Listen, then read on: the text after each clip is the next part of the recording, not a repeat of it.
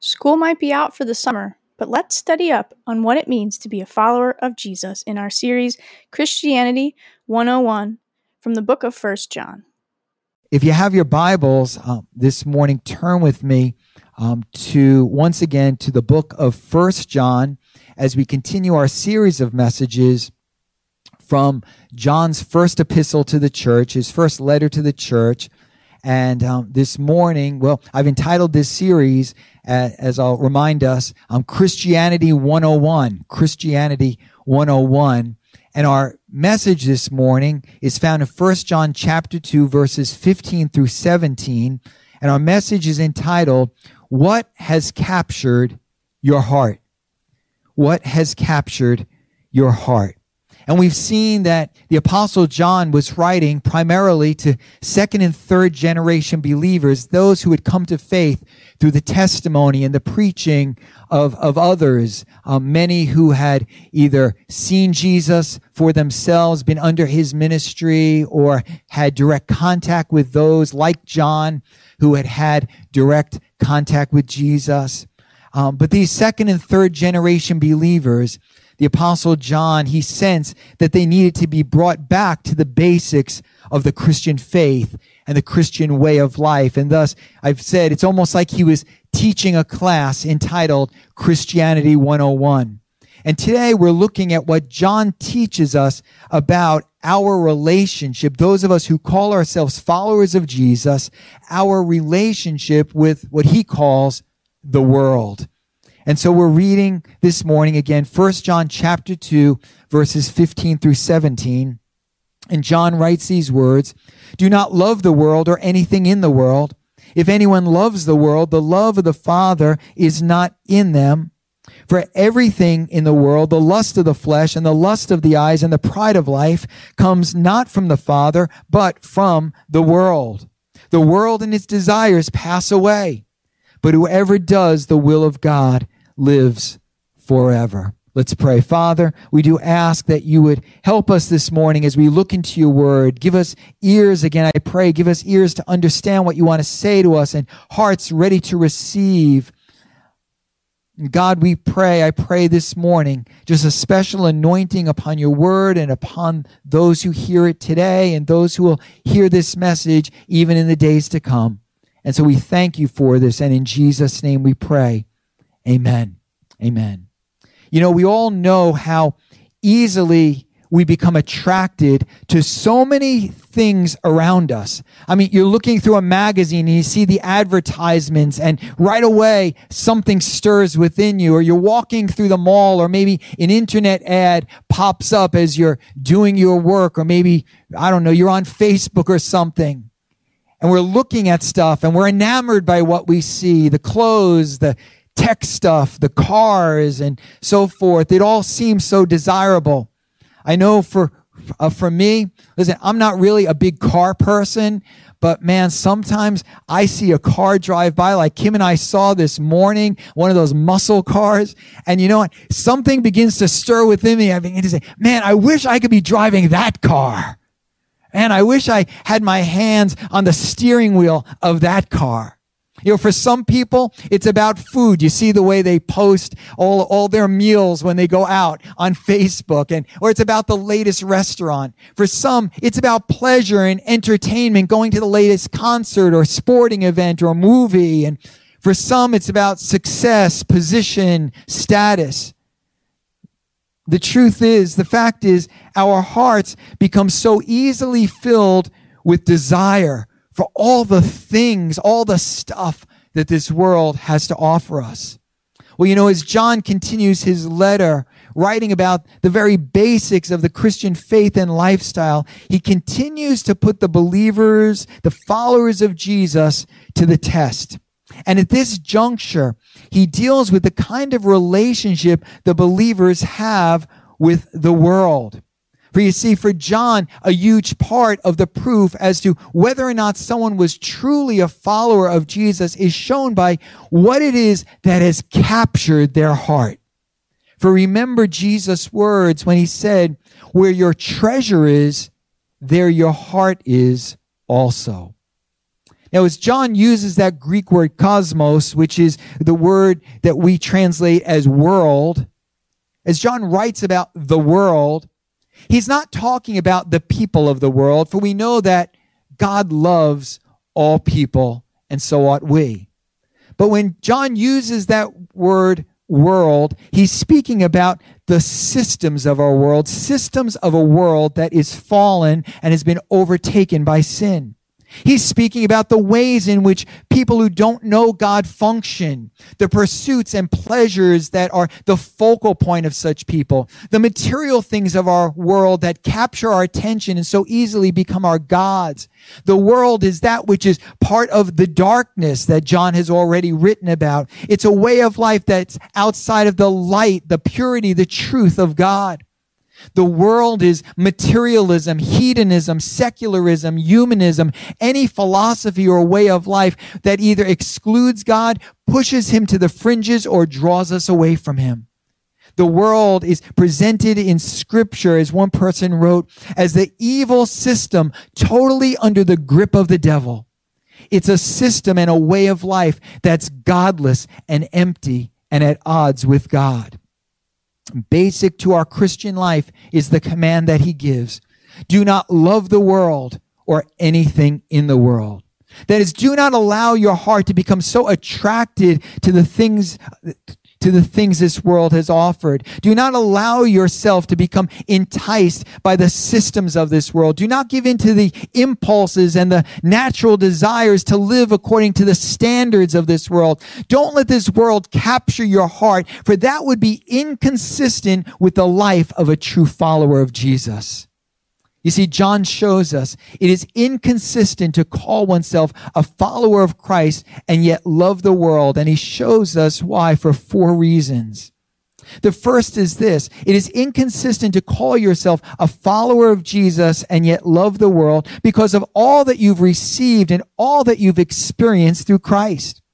Last week we, we read verses 12 through 14. I want to read them for us again, but I know that these words can be a bit puzzling. They're written in poetic form with rhythm and repetition, but they're actually the bridge between what God, what John wrote in the verses that precede that we looked at last week about light and darkness and the claims that, that we make as Christians the bridge between those verses and the verses that we're looking at today. Notice what John writes there. He says, I'm writing to you, dear children, because your sins have been forgiven on account of his name. I'm writing to you fathers because you know him who is from the beginning. I'm writing to you young men because you have overcome the evil one. I write to you dear children because you know the father. I write to you fathers because you know him who is from the beginning. I write to you young men because you are strong and the word of God lives in you and you have overcome the evil one. Now notice John writes to three groups of people, which in the end covers all the believers in the church. He writes to the children, the dear children, John's favorite, favorite term for the believers in the church. He writes to the fathers, most likely those who've been in the faith the longest and who have had, and uh, those who have influence over others. Maybe they've led others into the faith. And he writes to young men, most likely the new believers, those who needed a special ounce of encouragement. But notice as he writes to them, he, he kind of lists all that they've received or many of the things they've received or experienced since having come to faith in Christ, forgiveness of sin, a knowledge of God that is a relationship with him, victory over evil. They overcome the evil one. You are strong, he says. See, these are not just empty claims, but a reality for those who have truly given themselves to God through faith in Jesus, for those who have experienced the reality of Jesus. You see, when a person becomes a follower of Jesus Christ, Jesus does so much for them. Can you say amen, those of you who know him? Oh, their sins are forgiven. He brings them into relationship with God as their heavenly father. He gives them strength and victory for, for their daily walk. All of life becomes new. Our relationship with God is new. The reality of Jesus, we said at the beginning of this study, the reality of Jesus becomes our reality. Well, let me pause and ask you, has that been true in your life yet? Have you allowed the reality of Jesus, all that he is, all that he's come to do for us, to save us, forgive us, give us hope of eternity? Has his reality become your reality? And all of this being the case, we have to ask, John would ask us, why would we want to give our love back to the world after all that Jesus has done for us? Why would we want to compromise our faith and relationship with God? Why would we give our affections over to that which once kept us, kept us separated from God? Why would I go back to that which once led me into sin and away from God? It just doesn't make sense. You know, I think about it this way. Most of you who are out there, you know my wife Kim. She was at the piano here, the keyboard here once again this morning. We've been married almost 35 years now. August 3rd is our anniversary. It'll be 35 years. And I think back of the kind of relationship we've had, and she's sitting right here to my left. Hi, Kim. I love you. Aren't you going to say you love me back? Oh, there she goes, you know. But I think about all that we've experienced through the years and the way she's given her love to me, the way she's taken care of me and we've partnered together and she's been such a blessing in my life. And I'll say that publicly here this morning. And so as I think about all of that 35 years of marriage and the blessing that we've had of being together, I have to ask myself, how could I ever give my heart to someone else after all the years she's given to me? To help me, to serve me, to love me after all she's done. It just doesn't make sense. In the same way, listen, church, it, is, it just doesn't make sense after all that Jesus has done for us. Some of us, our relationship is with him is relatively new, but you know Jesus has blessed you and saved you and helped you.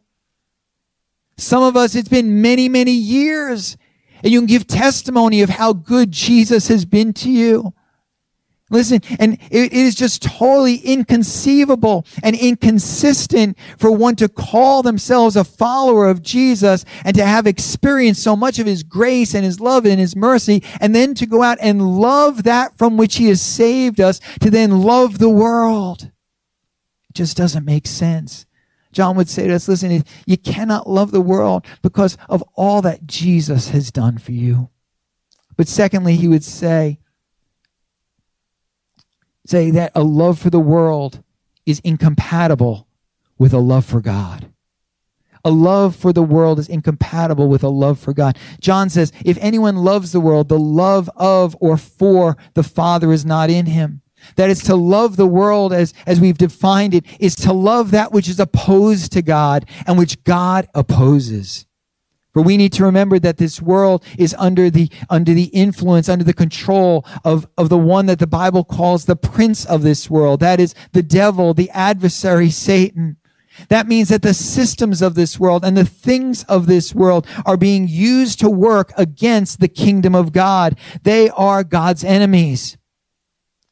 For this world functions in such a way so as to always minimize God and maximize itself so that even the potentially good things we have and things, many things that in and of themselves are quite neutral they get turned around. They're so quickly and so easily used for evil and in opposition of the kingdom of God. I mean, just think about the internet. I mean, we are so thankful for the internet this morning that we get to bring a service to you uh, this morning via the internet and it can be used for so many good things. But how many of us know that the internet has also been used for much evil and the enemy wants to take control of everything in our world and use it for his purposes?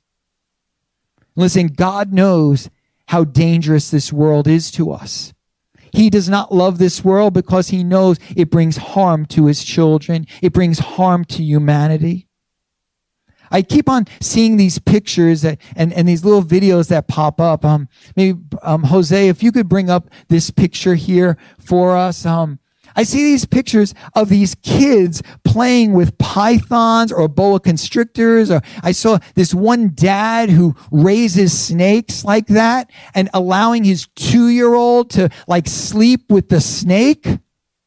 I'm blown out of my mind.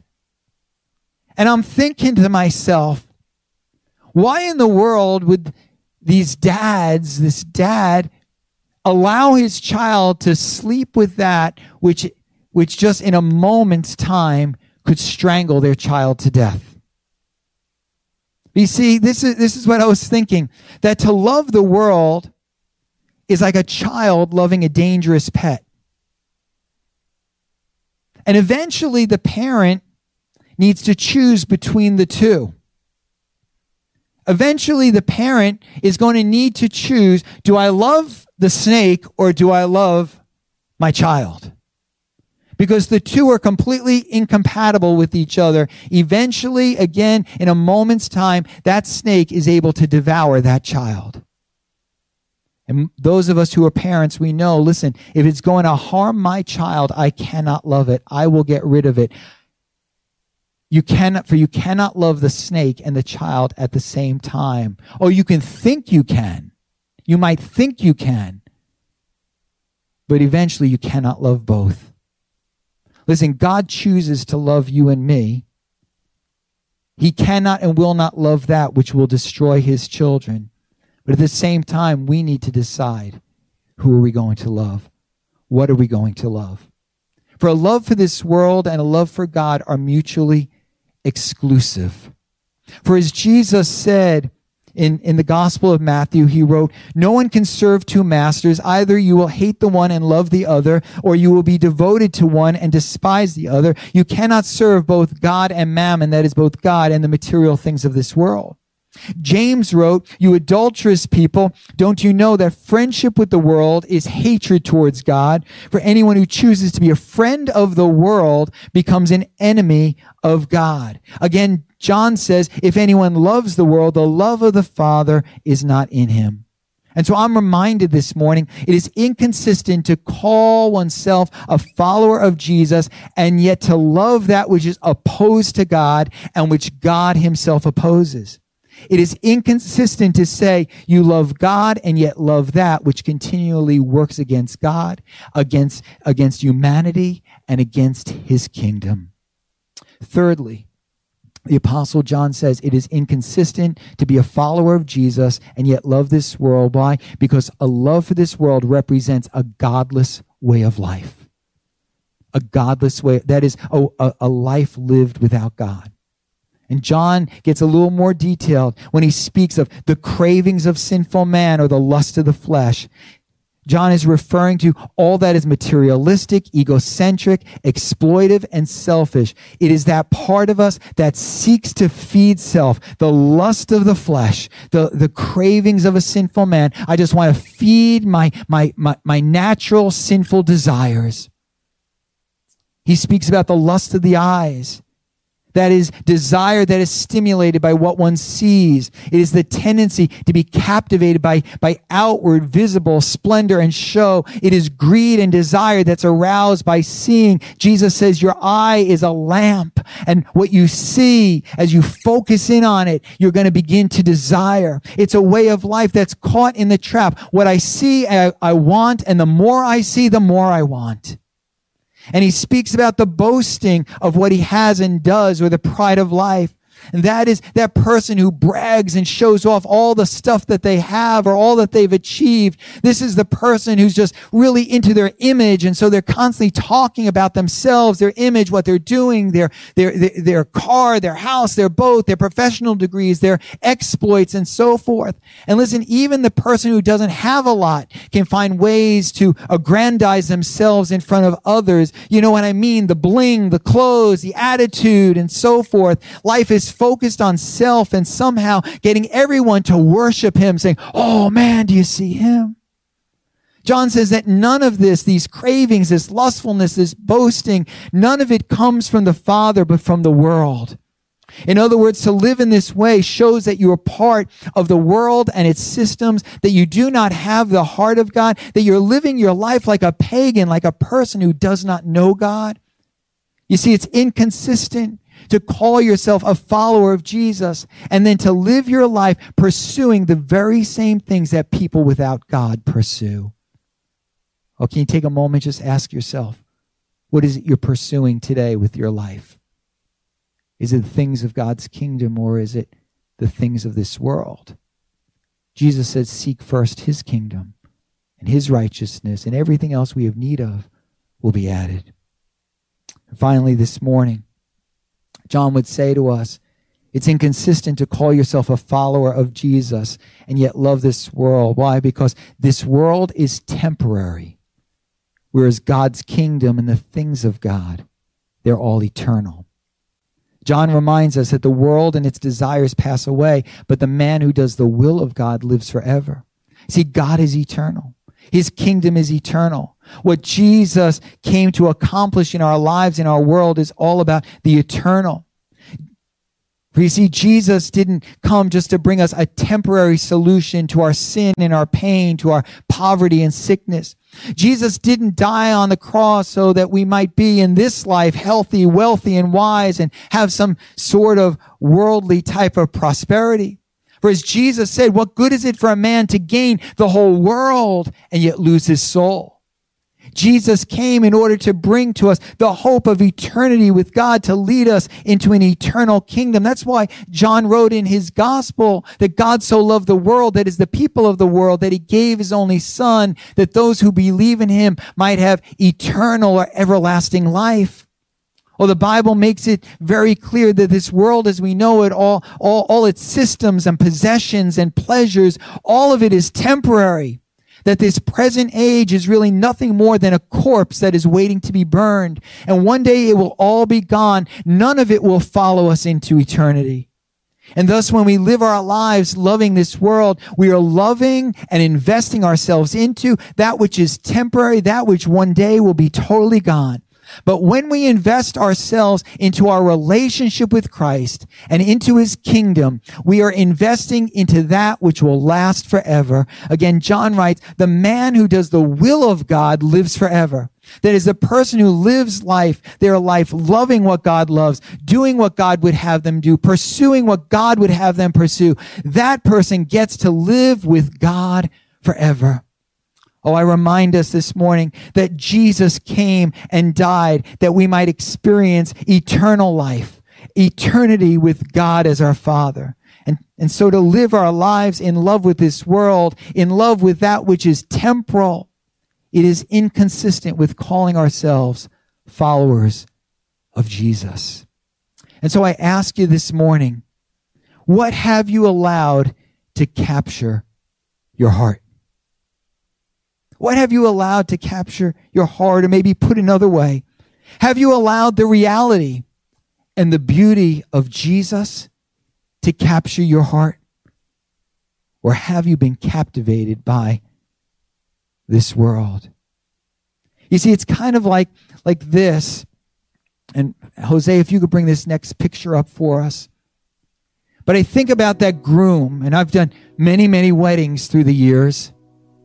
I can remember back to my own wedding just about 35 years ago, standing at that altar and watching as Kim came down the aisle and every groom can can imagine this, can picture that moment when they stood there.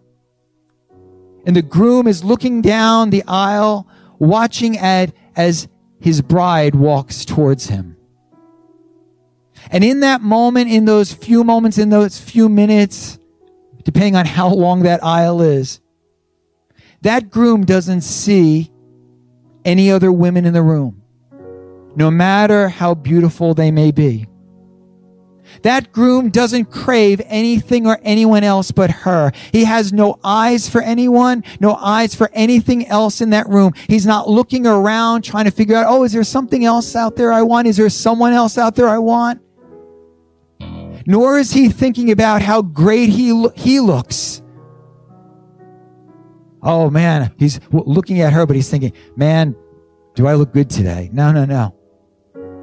All he sees, all he sees is his bride. He's attracted to one thing, to one person.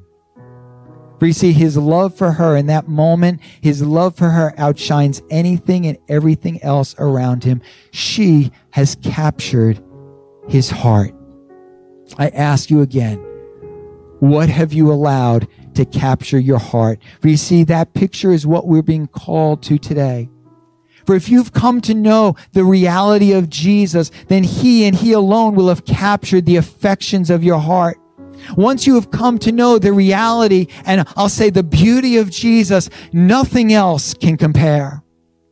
And I tend to think this morning that when John says, do not love the world, it is actually more a plea than it is a command.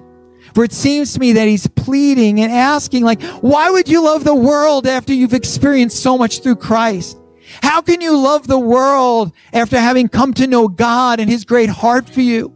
How can you love the world after having come to know the grace and forgiveness and mercy of Jesus and the eternal life that he brings?